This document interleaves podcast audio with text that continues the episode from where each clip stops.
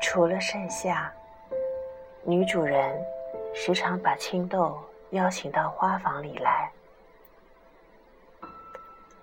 女主人是一位七十开外的小个子妇人，美丽的白发剪得短短的，穿着长袖粗布工作服，奶油色棉长裤，弄脏的网球鞋。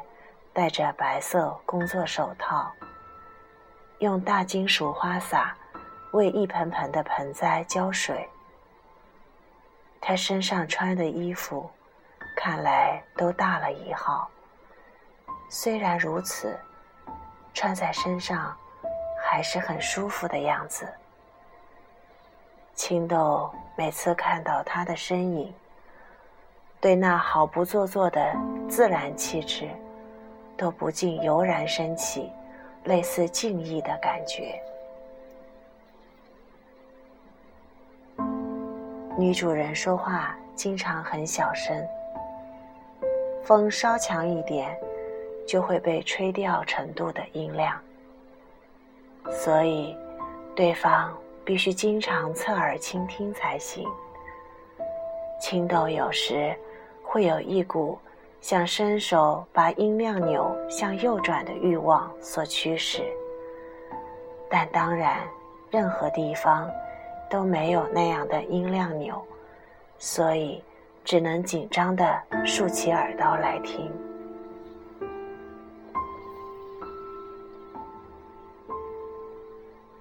女主人微笑着说：“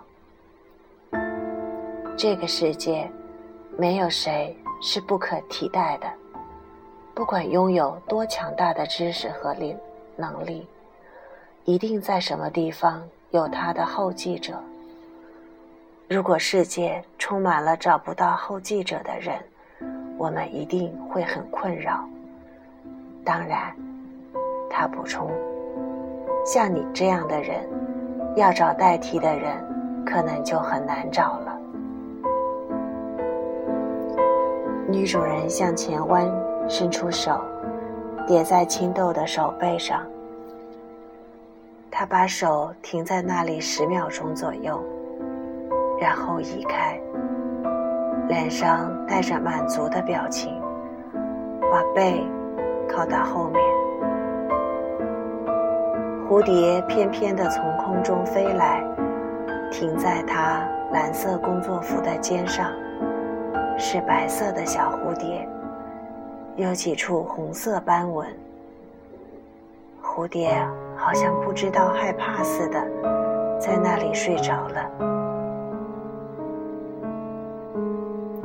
这只蝴蝶好像跟你很亲啊，可以跟蝴蝶成为朋友吗？青豆问。嗯，要想跟蝴蝶成为朋友。首先，你必须成为自然的一部分才可以。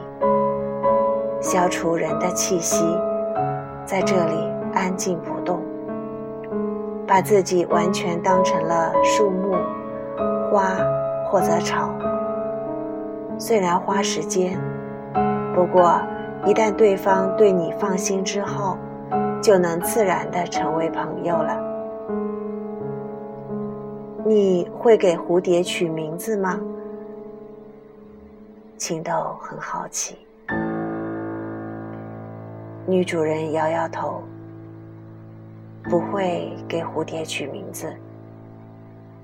但就算没有名字，只要看到花纹和形状，就能够分出每一个蝴蝶了。何必给蝴蝶取名字呢？反正。蝴蝶不久就会死去的，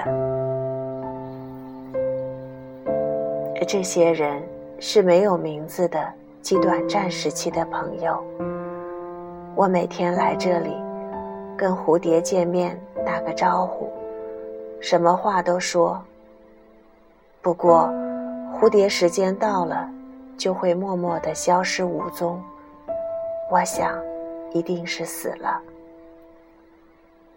但就算是死了，也找不到他的尸体。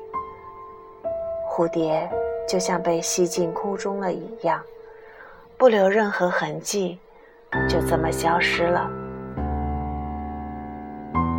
蝴蝶是比什么都脆弱优美的生物，它们不知道从哪里生出来，只安静地追求有限的极少东西，然后又悄悄地不知消失到什么地方去，可能。是跟这里不同的世界吧。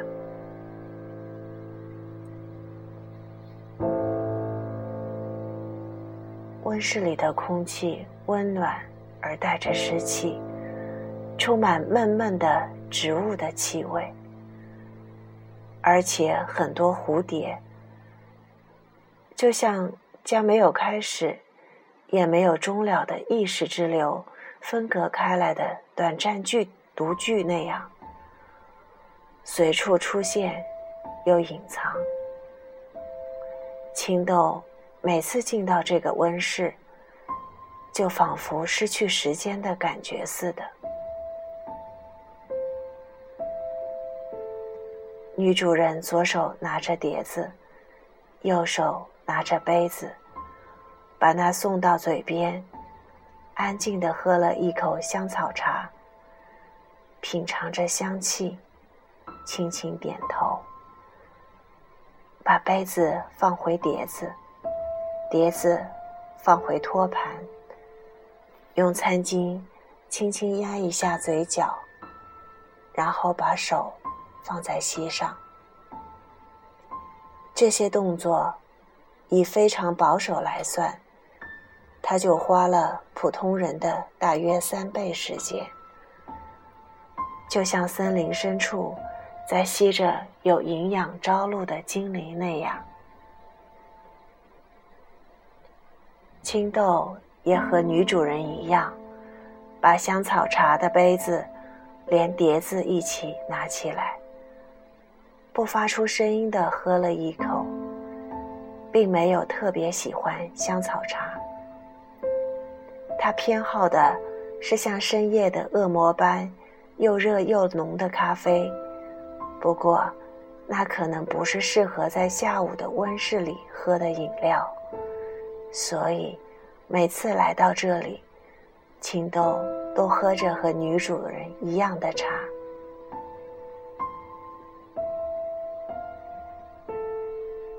安静的沉默持续了一会儿，在紧闭的温室里，任何外界的声音。都传不进来。蝴蝶好像很安心的继续睡觉。我们没有做错任何事。女主人直视着青豆的脸说：“青豆轻轻的咬着嘴唇，点点头。我知道。”